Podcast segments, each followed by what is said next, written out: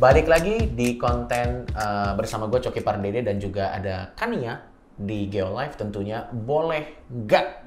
Ini udah episode kesekian. Kita beberapa episode belakangan ini sudah banyak sekali bahas beberapa pertanyaan juga. Ya, Dan pertanyaannya langsung dari eh, apa sih penonton? penonton GeoLive? ya, audiens lah. Audiens Ya. GeoLive namanya apa? gue gak kasih nama gitu, Cok. Hmm, memang. Tidak usah. Jangan dikasih nama. Nanti jadi alay. Geolivers. Oh, geolivers. Enggak, enggak. Aduh. Lebih baik jangan deh. Enggak ya. ya kan biasanya gitu orang-orang ngasih nama, Iya, tapi iya, gue iya, nggak, gue iya, ngasih iya. nama, gue ngasih nama. Eh, dan tentunya eh, di konten boleh nggak ini eh, kita akan mencoba memberikan perspektif lain dari apa ya bilangnya dari hal-hal yang mungkin selama ini udah ada di masyarakat eh, selama ini sudah terbentuk opininya Mm-mm. mungkin kita akan kasih perspektif lain kali ya Ya. Eh, tidak harus setuju Mm-mm. bahkan kita lebih suka kalau anda tidak setuju supaya ada diskusi yang terjadi Iya. betul Eh, Kalau iya iya doang mungkin datar banget ya, Oh. flat Betul, banget. apa bedanya dengan di jam sekolah pada saat guru nanya. ada- eh tapi gue penasaran kan ya, Nah. Eh, ini sedikit out of topic.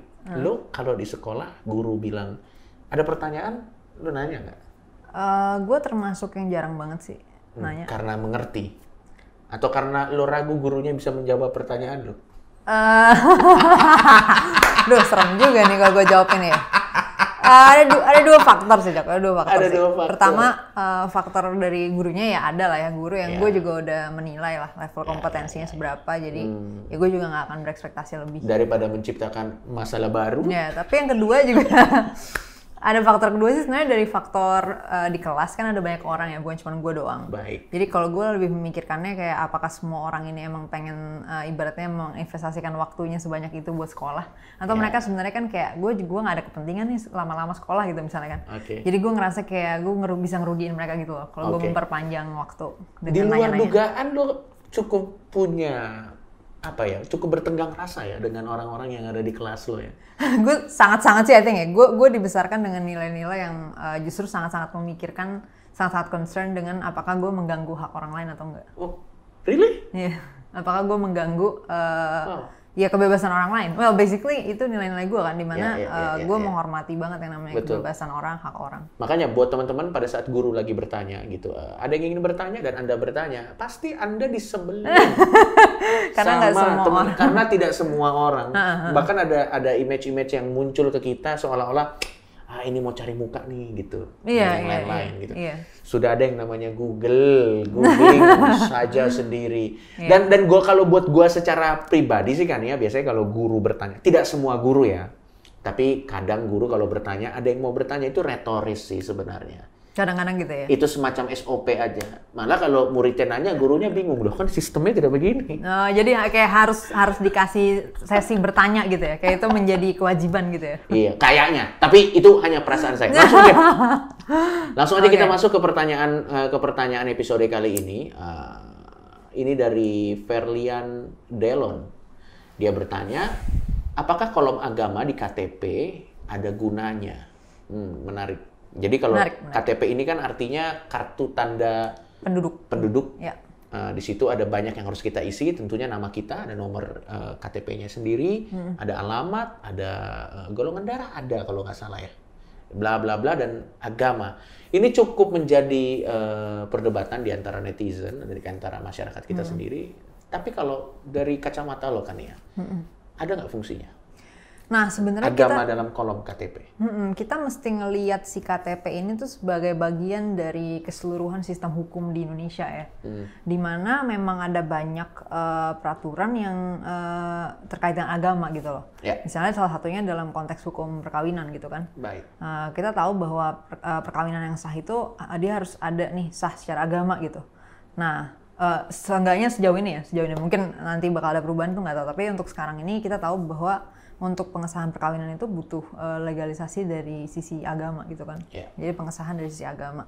Nah, untuk keperluan-keperluan kayak gini, eh, pembuktian legal itu harus dengan dokumen legal Baik. gitu makanya eh, orang sering bilang kayak misalnya eh, lu daripada misalnya daripada nikah beda agama lu ganti KTP aja lebih gampang gitu kan Iya. karena eh, yang namanya agama secara hukum itu dilihatnya dari dokumen legal yaitu si KTP ini Baik. nah itu kenapa diperlukan adanya identitas agama ini Hmm. Betul. cuman kan kemudian eh, hal-hal ini sama- sama-sama dikritik gitu loh. Maksudnya Hmm. ya kenapa harus ada aturan di mana perkawinan harus disahkan secara agama gitu kan? Baik. Sementara eh, nggak semua agama yang ada di dunia ini juga ada secara legal, maksudnya keterwakilannya gitu di, di Betul. negara ini.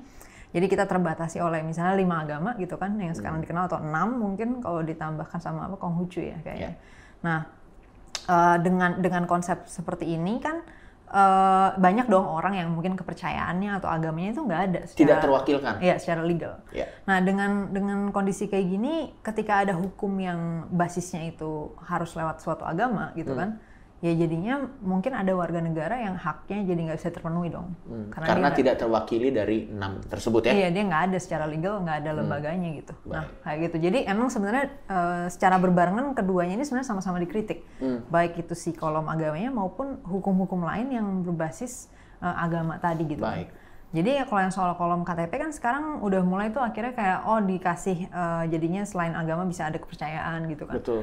Nah terus juga gue dengar-dengar sebenarnya udah ada beberapa eh, nggak tahu ya daerah atau mungkin eh, kota atau kabupaten atau apa yang udah membolehkan juga setahu gue eh, KTP itu nggak ada kolom agama ya jadi Hmm. Betul. bisa strip aja gitu. Betul, betul. Jadi eh, lagi-lagi pilihannya kembali kepada diri kita ya.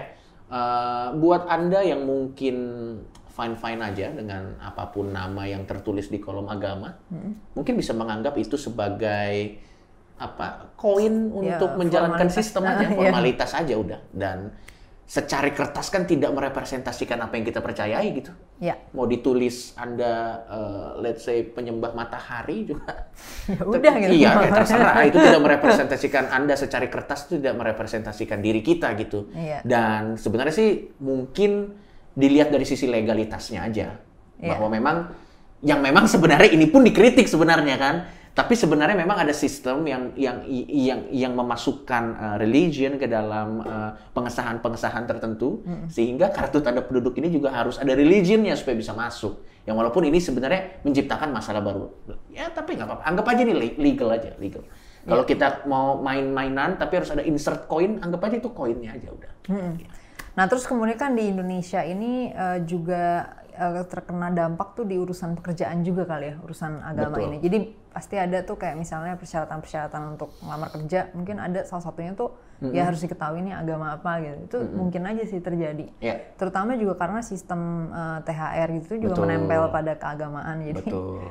kalau misalnya nggak ada agamanya mungkin kayak jadi nggak ada THR-nya ya. Betul. jadi mendingan betul. ada dong berarti. Karena ya. iya iya karena sejauh yang kita tahu kan eh, hari kelahiran Thomas Alva Edison orang agnostik tidak dikasih THR juga. hari kelahiran ilmuwan atau penemuan-penemuan kan tidak ada THR ke orang-orang yang agnostik. Ya udah anggap aja itu sebuah sistem yang harus kita ikutin. Karena memang dari awal kan itu tidak pernah bisa mendefinisikan siapa kita. Jadiin aja itu untuk kita supaya bisa ikut ke sistem gitu. Iya sebenarnya emang mesti dipahami juga bahwa yang namanya dokumen-dokumen legal kayak gitu biasanya emang fungsinya emang fungsi legal gitu. Betul. Bukan bukan fungsi misalnya Betul. menilai orang, Betul. orangnya bener atau enggak gini-gini. Betul, betul, Iya. betul. Enggak gitu. Emang itu cuman ya sebagai dokumen legal itu untuk proses legal gitu. Untuk Iya, menunjukkan iya, ya tadi data-data itu terverifikasi lah gitu. Memang idealis boleh. Tapi kalau capek sendiri untuk apa? Untuk apa? Untuk apa? Ya tapi nggak apa-apa kalau masih punya energinya untuk untuk ngurus-ngurusin seperti itu, balik lagi ke diri masing-masing. Dan itulah tadi jawaban yang eh, menurut gue jelas lah. Jawaban jelas, jawaban yang simple. Eh, bisa dilihat bahwa common sense itu sebenarnya memudahkan. Bener nggak? Memudahkan hidup ya. memudahkan hidup. Maksud gua kita tidak terikat akan simbol-simbol whatever atau tidak merasa dia- ya common sense saja udah. Jadi buat teman-teman mungkin yang punya eh, kepercayaan tertentu atau mungkin kepercayaan tertentunya tidak terwakilkan oleh eh, pilihan yang ada di negara ini, ya nggak apa-apa, diikutin aja untuk alasan legal. Udah hanya seperti itu aja.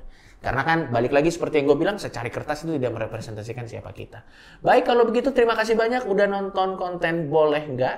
Eh, buat teman-teman mungkin yang ada pertanyaan yang mungkin lebih lebih nyeleneh lagi mungkin Iya. atau pertanyaan yang lebih tajam lagi mungkin langsung aja komen. Yes. Eh, kalau bisa pertanyaannya yang yang bermain-main di yang senam-senam logika mungkin kita lebih le- lebih lebih encourage ya. Lebih menarik ya. Lebih menarik yang agak nyeleneh, yang agak nyentil, tanyain aja nanti kita akan pilih tentunya, kita akan jawab dan sampai ketemu lagi di konten boleh nggak selanjutnya. Sampai ketemu.